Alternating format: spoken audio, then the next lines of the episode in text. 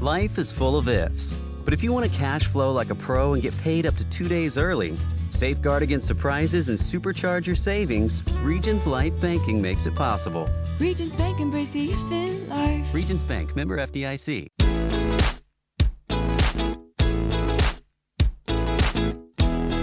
Broadcasting live from the Subaru of Gwinnett studio in the Gas South Convention Center, it's time for Gwinnett Business Radio. Gwinnett Business Radio is presented by Regions Bank, member FDIC. And greetings and salutations, everybody. Thank you, Amanda, for bringing us in. It is your slightly annoying host, Stephen Julian. Welcome to another, hopefully, award winning edition of Gwinnett Business Radio, coming to you live from the Subaru of Gwinnett studios inside the Gas South District, the Arena and Convention Center, with me by my side. And we're and he and I are waiting to do the show inside the arena with thousands of, of, of audience members because he can attract them is Harper LaBelle. When is that going to happen? I, you know, I think we need to work on that. I think you need to, like, you know, lay down the gauntlet and say the great Harper LaBelle is asking for a crowd. I don't know if that would work, but I will say this: there are hundreds of people here today. Yes, traffic getting here with uh, uh, things taking place at the convention center, and as it is known for, uh, there are a lot of people that come in and out. Today, certainly one of those days as well. But uh, Gaslight or Gas South District is doing a fantastic job of hosting once again, and we're glad to be here. And speaking of hosting, we are actually the crowd really should be here to listen to our two guests. We uh, have with us this morning Tina Johnson from the Northeast Georgia Health System and um, their emergency services, and also Brian Riggins from Magnolia Golf Group. Before we get to them, Harper, I believe you've got something to tell all of our listening audience. Well, we're so grateful for everybody here at Gas South District, and we're brought to you by Subaru of Gwinnett. It's what makes a Subaru a Subaru. What is it? It's love love. They enjoy giving you the best experience you possibly can get. If you like big savings and hassle free experiences, see, I work with Steven, so I'm used to hassle experience. But if you want a hassle free experience, right, right. go visit Subaru of Gwinnett, where people sell cars. You can visit them online or in person at SubaruofGwinnett.com, or they're located at 2950 Satellite Boulevard in Duluth. You can join their family today the 2024s are on the lot. You can come in and see the difference. If you're already a Subaruist, then you can check out their Facebook page for the latest news, offers, and community events. That's Subaru of Gwinnett. I am going to try very hard not to hassle our guests. Speaking of our guests, the first one is Tina Johnson. She is here with the Northeast Georgia Health System Emergency Services, also known as NGHS Emergency Services. Tina, welcome to the studio. Hey, how are you doing today? Doing great. North uh, Northeast Georgia Health System and their emergency services. I think I have an idea of what that's a very descriptive name. So go beyond the description of the name and tell us about the emergency services and what you guys do. So, the emergency services that we offer, of course, we have five emergency departments right now. We've just added the fifth one this summer, which was Habersham Medical. But we actually have these five um, emergency departments that see tons of patients. So when you look at their volume, um, right now we see in Gainesville approximately 8,000 patients a month. Um, Braselton sees about 5,000, Barrow's about 2,000, and then Lumpkin is around 1,200, and Habersham's around 2,500. So there's a lot of volume that's coming through those doors. And we also have a lot of construction that's going on right now. So we are working to improve the um, area that we're taking care of these patients in, as well as increase the bed space that we have so that we can efficiently take care of these patients. So, Northeast Georgia Medical Center, which has been around, I believe, since 1951, Someone sent me something that said that. Uh, they they how many total locations? I mean, you are obviously here to talk about the emergency services, but kind of overall, it, it, really it, it covers the whole northeastern part of the state. So, how many hospitals and locations yep. uh, does NGHS have? So we have um, five hospitals, and with those five hospitals, that includes Habersham, Lumpkin, Braselton, Barrow, and Gainesville. Okay. So we're kind of spread out, and then we have the urgent cares that also cover that area as well as the physician's offices. So when you look at all of the different services that's offered through Northeast Georgia Health System, we do kind of um, maintain that northern portion of the state. Hmm. And and you talked about the the fifth uh, emergency department, and you talked about construction. This is something that never stops, right? I mean, Ever. health health needs continue going on, and as the northeast part of Georgia continues to grow, both in in population size and also in age and things like that, uh, it, it is is there any end in sight, or is it just a never ending? Uh, I quest think to it's help a people. constant growth. I don't think there's an end to it because, um, as you know, our um, population continues to grow in Georgia, and as it grows, we expand more out towards the rural areas, and so I think that this is going to be a constant thing. Now, we I definitely want to continue to talk about uh, the emergency services, but I want to talk. I want to focus on Tina for just a second because uh, Harper was asking a couple questions pre-show, and I'm going to jump on it and and uh, and and take the question myself. You, you've had a background in emergency services and and kind of a unique one. Kind of how did you get to where you are now, working with the with the medical system? Okay. Well, I actually started as an emergency room nurse in 1992. Noah and I were tight, you know. But uh, so I've been around for a while. It's like 31 years of nursing now, 32 years. But um, as the emergency department was um, something that I truly enjoyed, I was recruited to become a flight nurse in Atlanta in 1999. And so I went into it, as I mentioned, with the theory of I'll try this for a year to make it look good on my resume. And then 20 years later, I um, have finally kind of stepped back. I do some critical care ground transport, but I'm not flying right now. So So you literally have been in the emergency rooms uh, as a nurse. You've also been on the ground and in the air uh, doing emergency care. So literally uh, all all over the place. What what separates one emergency service department from another? What what makes uh, besides having great locations and being available, you know, wh- what sets Northeast Georgia apart when it comes to their emergency service? What makes them different from maybe some of some of the other departments out there? I think it's a combination of the volume of education and continued growth that we do for the staff, but also it's um, kind of a feeling of a family. So I do think that when you come into our emergency room, you're going to get the care that you would receive um, if you were a family member coming in. The the nurses, the physicians, all of the ancillary staff, they really look at these patients as being a um, integral part of what we do every day. So safety, of course, is always number one, but we want to make sure that we're pro- providing excellent care for these patients, as well as making sure that they feel like they're the the absolute focus for that group, for that team. Tina, if you don't mind, just a little bit more on you. There's a certain person that can't see blood or look at stuff. They just shy away from it. That no, thank you. Um, you can't say that if you've been in the emergency room, and especially on some of those flights. Was there anything that helped you get over the hump of seeing a really tragic situation, either the first time or any time in between, to where you go, okay, I got this. I can take care of this. I, it doesn't matter what's going on all around. I have a person in front of me that needs my assistance. Well, interestingly enough, one of the things, um, so there was a research article that I had read years ago, and it talked about the fact that for you to become um, habitual or to to create a routine with yourself, that you needed to do something a couple hundred times for it to become routine to the point that you don't really have to think through it. And so you can think about tying your shoes, you can think about brushing your teeth, things like that. Riding a bike, what, or or putting an arm back together. You well, know that's you been know, broken. It's, yes, exactly. right. the funny part about it is the Emergency Nurses Association actually offers a class, and I'm a faculty member instructor for that class, but it's called uh, Transport Nurses um, course, and basically, or excuse me, Trauma Nurses course. But basically, this course gives a very systematic approach to how you take care of a patient as far as the assessment of it and then the care that you do. And so, years ago, when I first took this course, I worked really hard to get that routine down pat because if you can make your assessment of the patient and then the interventions routine, then even when it's that really stressful situation like that geriatric patient that looks like your grandmother or that child that looks like your your child at home, the the stress of the situation, if you can become routine in how you approach it, it makes it so that you don't skip vital things that would endanger the patient. Would it be fair to say then, and I'm just speaking as a, a non medical staff, you have to take the emotion out of it? right? and just um, say there's there's a checklist or at least my routine that I need to go through, and once I do that, then you, you really don't have time to be involved with the sounds, the sights, everything else that's a part of a, an emergency situation.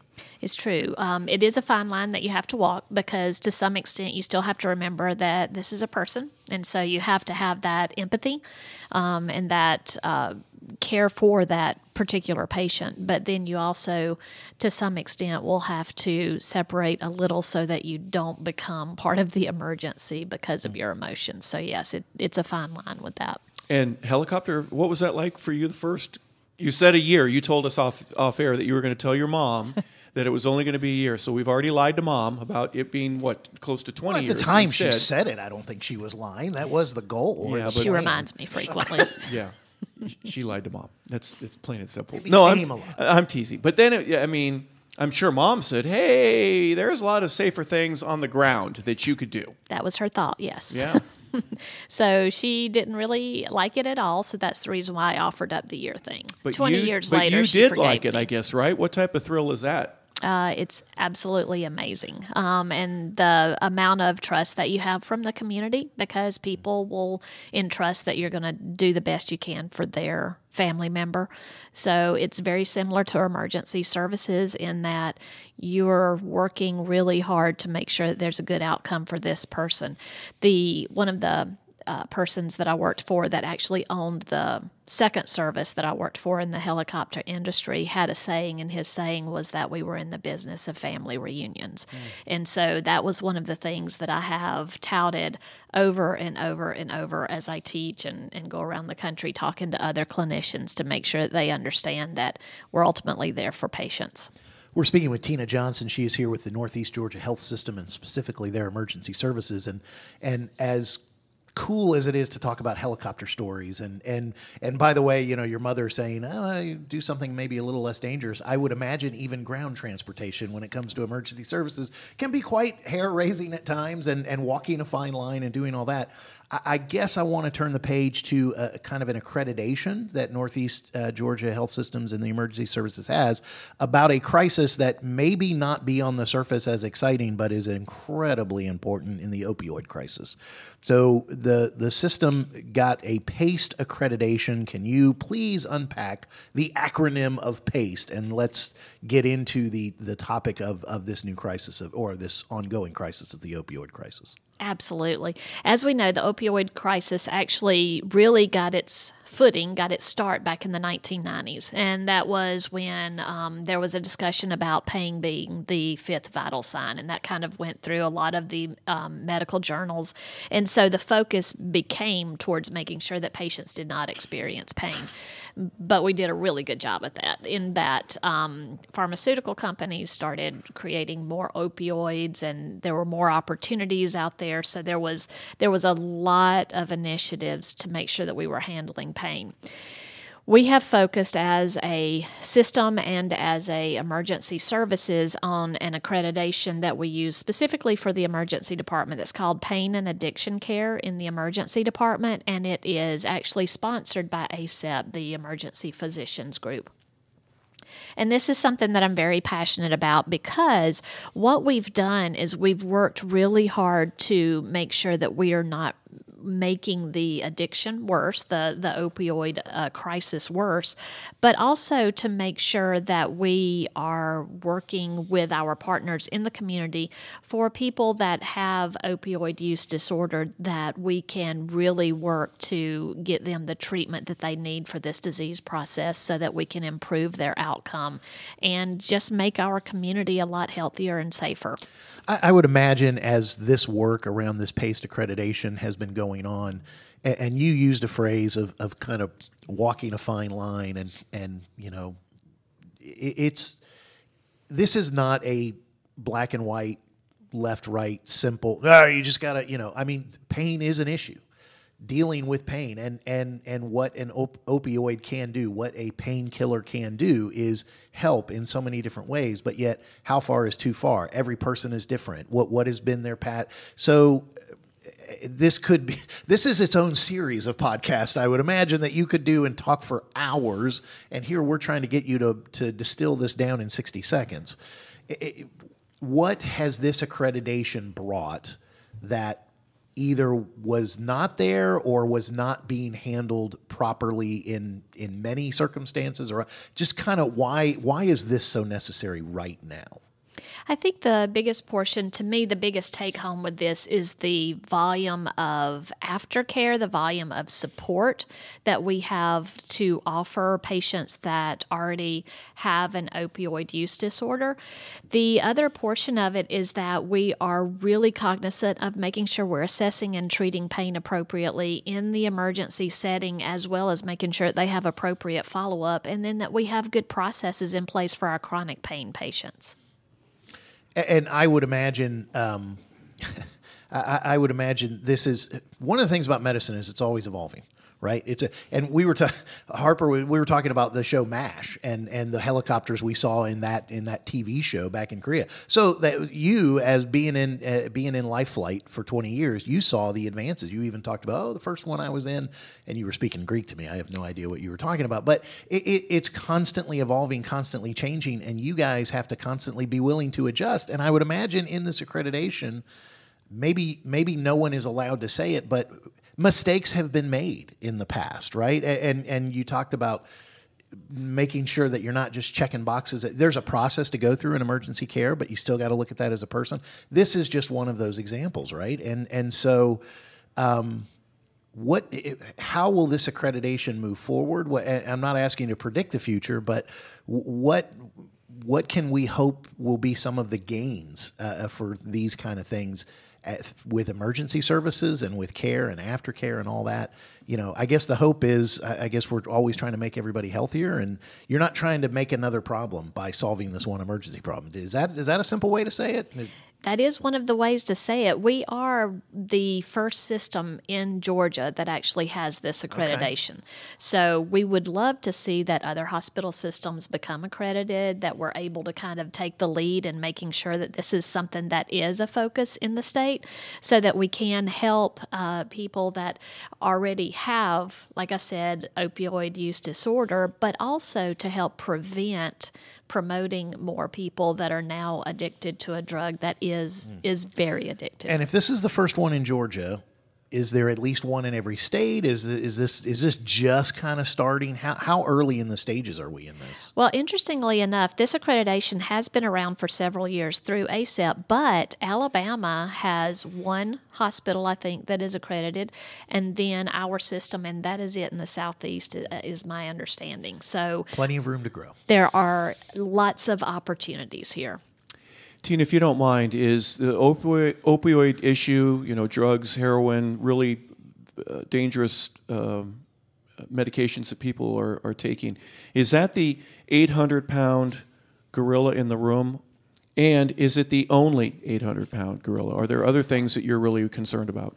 Oh, there's tons of gorillas. I mean, yeah. the room's kind of packed. I don't is know it? if you see them, but uh, um, but it is it is one of the things that there's a lot of stigmatism that goes around this disorder. There is a lot of um, personal thoughts that people have because they maybe have been affected by this. So when you look at it, we not only have the medical side of it to make sure we're offering the best care and the best options, but we also have, as I mentioned, the stigmatism that goes along with it. So we have to support the emotional and mental side of those patients as well. Yeah. Um, tell us a little bit about, in terms of the business and how you're running it, uh, there's always needs for more nurses, aren't there, or uh, physicians of any kind. How, how, does that training process go for you, and how, how do you get more people that are, let's say, in high school or in college that are thinking about this as a career? How do we get them involved? Well, interestingly enough, I feel like we have a pretty robust program so that we um, offer options for like high school students to volunteer. We also have options for um, nursing uh, schools come in and do clinical practice, things like that. We also have recently started a emergency medicine residency for physicians uh, in Northeast Georgia, and so that continues to grow. We are really, really working to make sure that we are growing uh, strong clinicians in all disciplines as we move forward because we're aware there's a national shortage of healthcare providers providers. We we get it, but um, what we would like to do is to continue to be one of the leading forces to help with our um, growth of new clinicians into the industry. Now we mentioned the young kids. Real quick, are, are there is there an age limit on who you're looking for? I mean, could gray hairs like Stephen and I? Um, is it too late or Have you not seen my gray hair? Well- No, it's not I ha- too late. can't see it. I can't see it. And I don't have gray hair. I have no hair. So there's a big difference. or Is- or is, is it it too too late late? for Stephen? well, well, clearly it's too late for me. But anyway, other people because some folks, are, eh, you know what, there is a need there. Yeah. There is a and it, it may not be the highest paying job out there, but there are some financial rewards in certain areas that would be beneficial to some folks. Who are going, hey, this may be a great trade out. My experience and knowledge already is on the charts. It may not be doctorate level, but at least it's somewhere to where I know I could help out and I have the desire. I can assure you that being a nurse has been probably the most wonderful career option I could have ever picked, I could have ever chosen.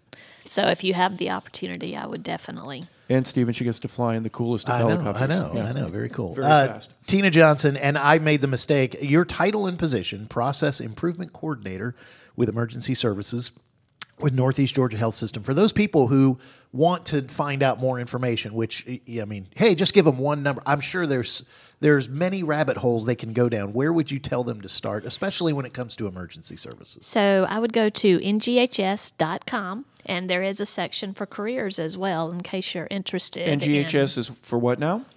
Um, Northeast Georgia I Health. I want her to say it, Stephen.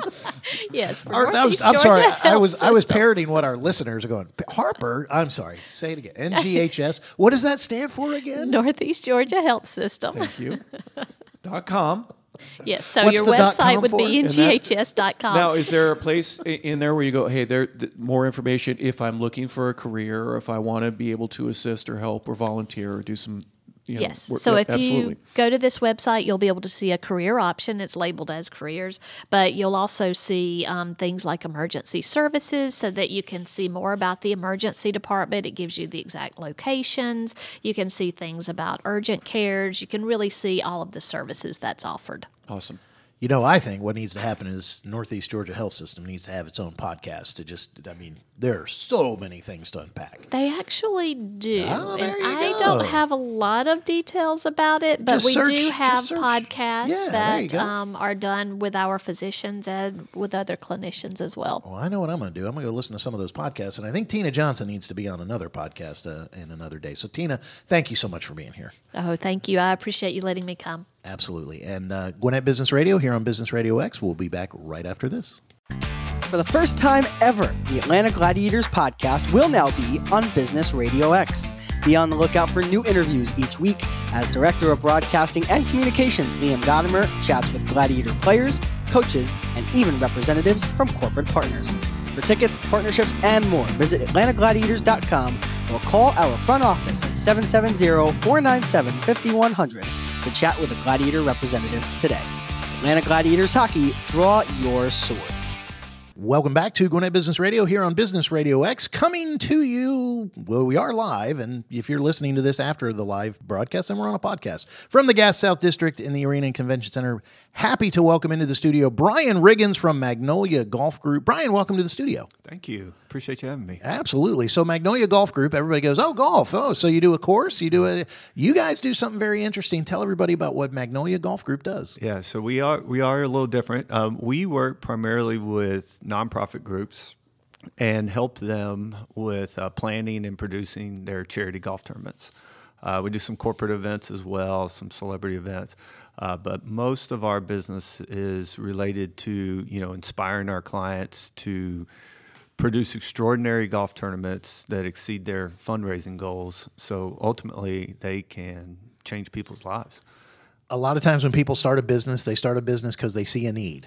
I, I'm thinking there was a need when it came to especially nonprofit golf tournaments. So tell us, uh, how did Magnolia start? So yeah, there, there definitely was a need, and, and it started way back in 1999. I was the general manager of a few different golf properties here in the Atlanta area. Saw a lot of golf tournaments come through our properties, and amazing people, amazing missions, but their golf tournaments were a mess. But Okay. yeah, I, I Um, was waiting for that. yeah. and and you must have seen a vision, or at least that I know I can do a better Well, job. what was happening was, you know, as a general manager of the golf course, people were walking away with kind of a bad impression, and it was the impression was my golf course, and so I went to a few of the the larger tournaments that we had, and I said, hey, let me come to one of your meetings. Let let me teach you what you need to put on a, a great day at the golf course, and um, that helped. And the aha moment was after one of the courses, we were hanging out, you know, behind the clubhouse, and some guy came up to me and he's like, "Hey, you know, your suggestions really helped us not only with the experience, but we we exceeded, you know, what we thought we were going to do fundraising wise, and you should start a business." I was like, you know, that's a good idea, and so I I just got my first email, I think, and in '99, and just learning how to play on Google, and and it started from there. So. So, how I know you're not going to give away the complete secret sauce, but what are some of the key things that Magnolia Golf Group and, and what you bring to the table can help someone who's who's planning their golf tournament? What give us give us some tips. Give us some Yeah, ideas. so so the timing's good here with, with Tina in the room with, with Northeast Georgia because they're actually one of our clients. Um, they Fantastic. They put together two two big golf tournaments here in Atlanta, and we help them out. Uh, so primarily, what we do is focus on four things with a charity golf tournament: um, the signage, uh, the player gifting. Um, we have uh, big leaderboards, and that's where I met Harper uh, about a month ago at the 680 The Fan charity golf tournament. Um, and then full event management. So we sit down um, with groups. We we learn about kind of what their pain points are, what they need help with, and we just kind of fit the need. Um, whether that's maybe a few signs that that could be done a little bit better, all the way up to full event management. I've had the opportunity to play in several charity events over the years. And when I met with you, one of the things that I notice is your job, and I don't mean to say this in a bad way, but from a professional perspective, your job is to make sure everybody has a good time.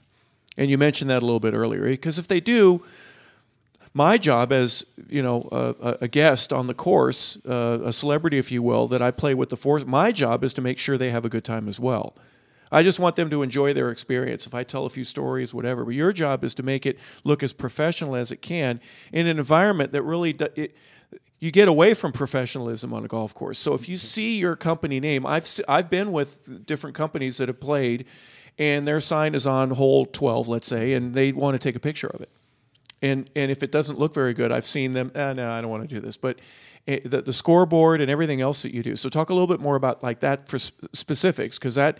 You know, I don't know what the size of the board is, but it, it doesn't get much bigger than that unless you want to go to Truist Park or you know to uh, Mercedes Benz. You don't have a Halo board on the way, do you? No, no, no Not Halo yet? board. Okay. no Halo board. Um, but yeah, that's kind of what sets us apart. Is what we try to do is create that PGA Tour level experience at a local charity golf tournament.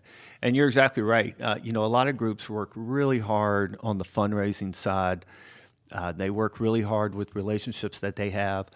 They sell that sponsorship. They get to the event. The sponsor's there and their logo's not the right color or it's real pixelated and it just puts a bad taste in their mouth. We tell people all the time regarding signage, we don't care how many people see the sponsor sign. What we care about is how many times the sponsor sees their own sign. Mm.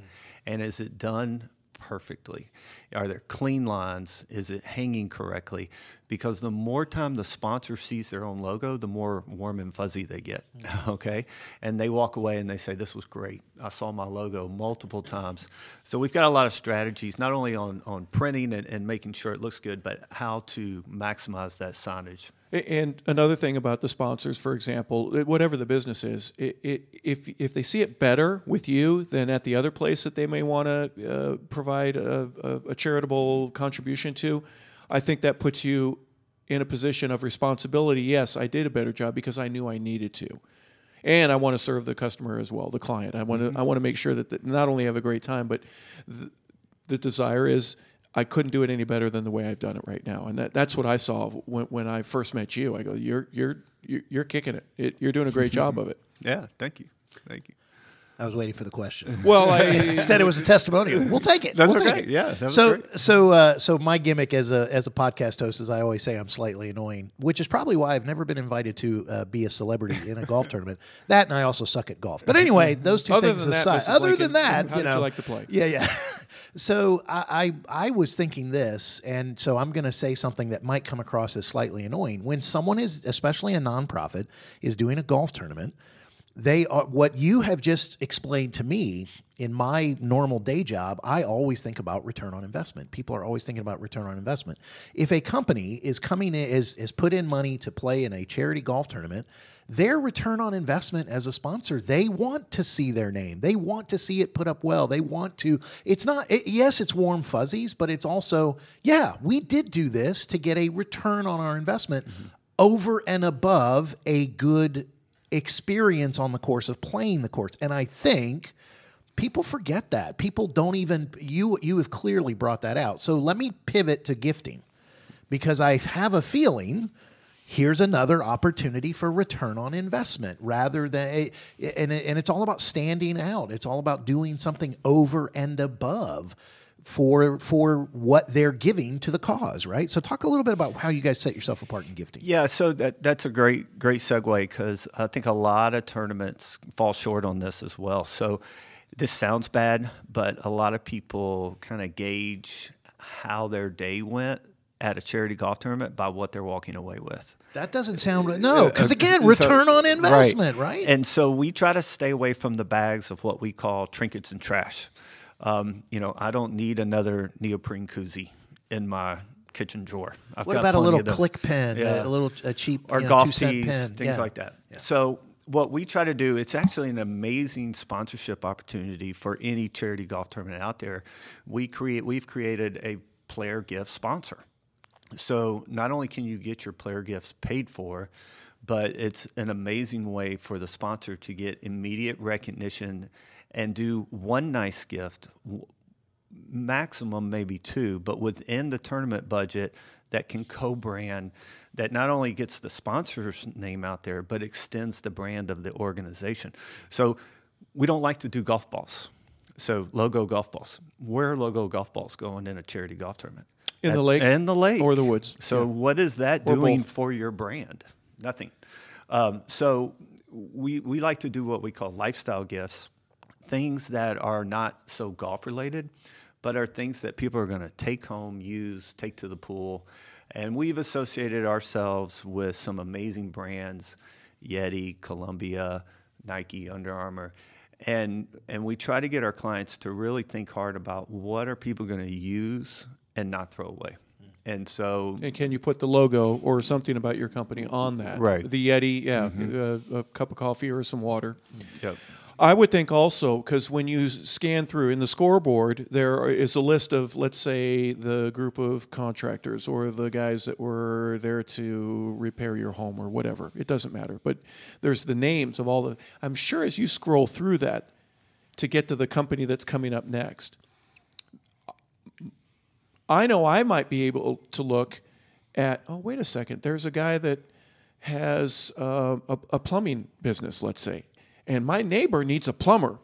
So, in some respects, you're trying to get guys to exchange business cards. It may not be that I'm going to do direct business with you, but I may know somebody that could use your services mm-hmm. or something like that. Now, that's not specifically what you're doing, but I think that would be a great result. And again, return on investment.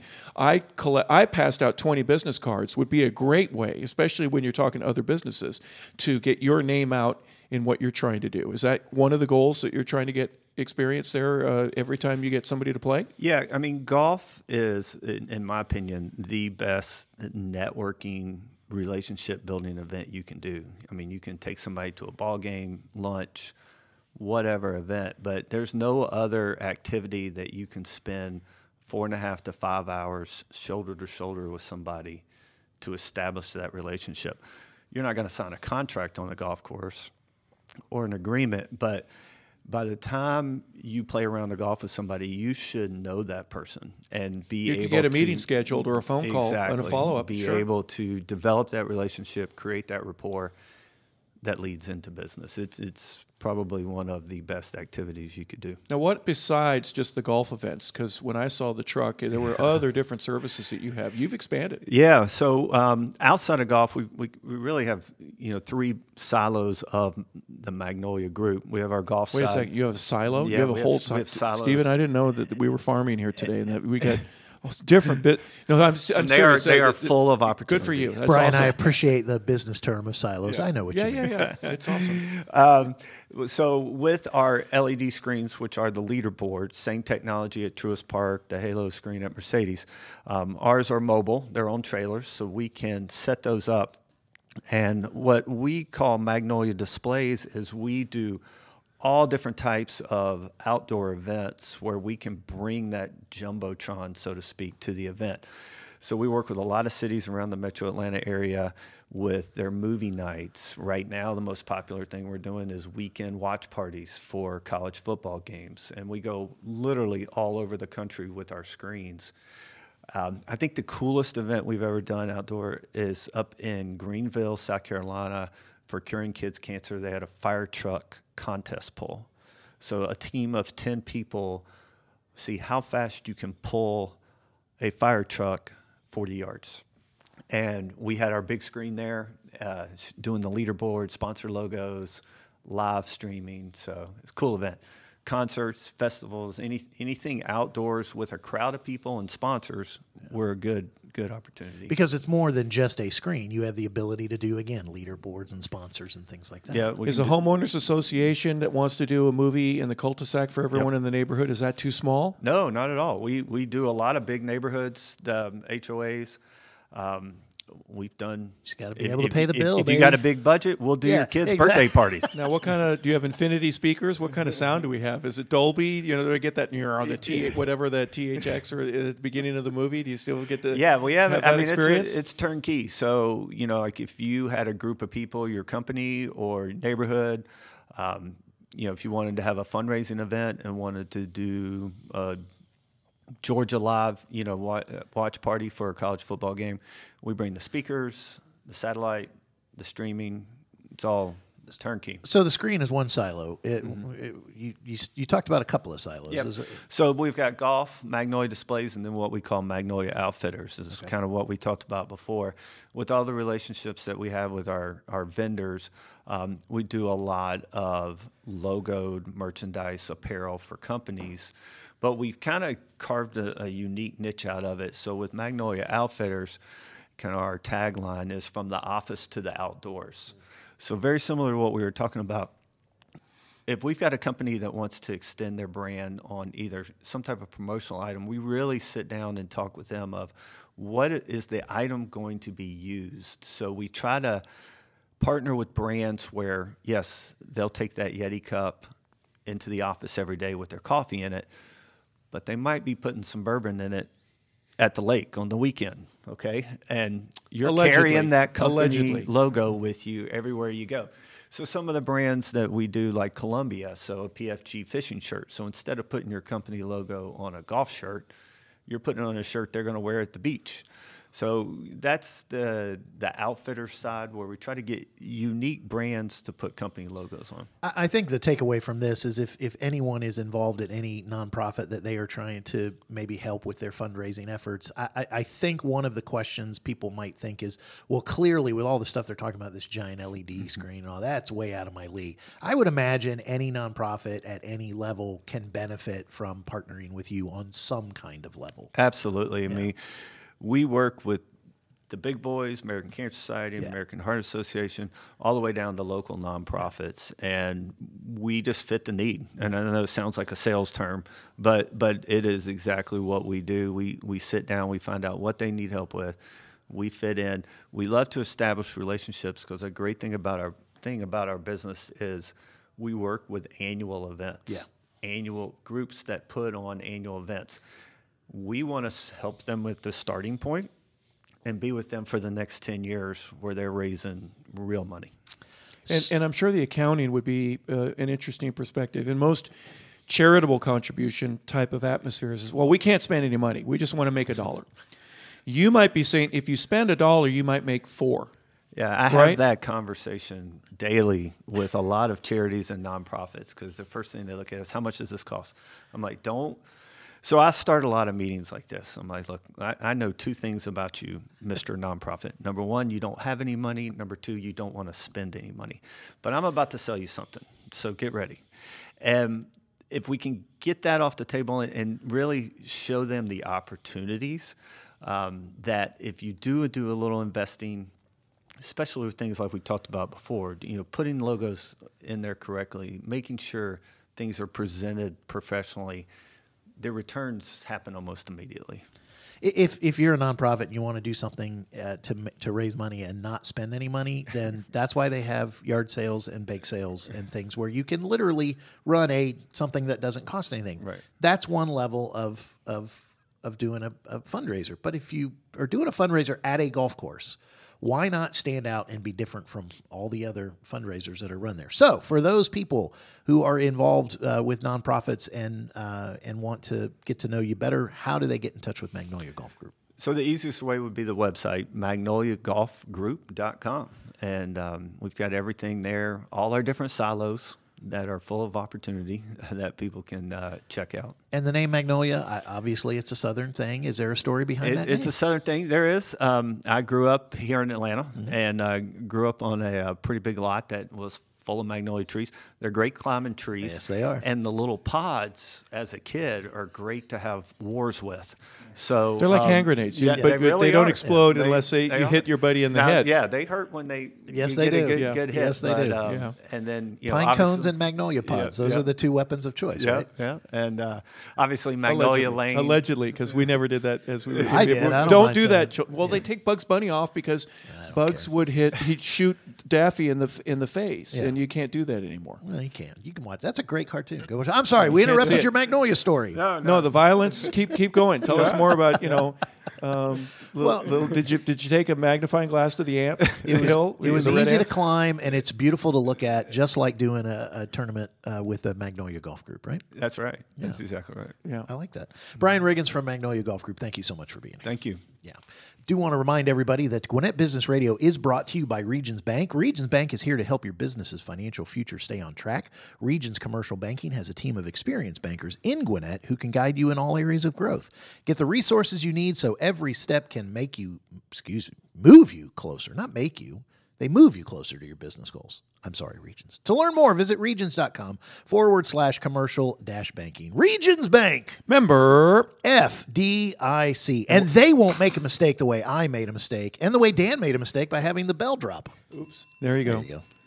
What does FDIC stand for? Because I asked Tina what you know the Federal H- Deposit Insurance. Yeah.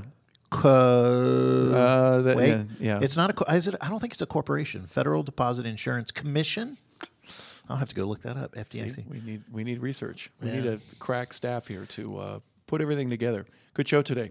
Great show today, and it was All right, great it show was today. Definitely because of our guests, and it was also because of you, Harper. You know No. who else it was because of? Because of you. Uh, Well, and also our producer Dan, Yep. who mixed up the beginning. So it was nice to hear Amanda at the beginning. I hope in a future show we get to hear Dan's voice doing. No, our you intro. didn't say a man at the Amanda. Amanda. We hear Amanda. Amanda at the Yes. beginning. Yes. Not a, not a man. Yes. All right. That's Very good. So I had a good show till the end with Harper. All right. So for uh, for our guest Tina Johnson with NGHS Emergency Services and Brian Riggins with Magnolia Golf Group, and for my co-host Harper, and for the producer Dan, and for Mike who's cowering in the corner somewhere, begging us to get off the air because I always take this too long. This is your slightly annoying host Stephen Julian saying we will catch you next time on Gwinnett Business Radio.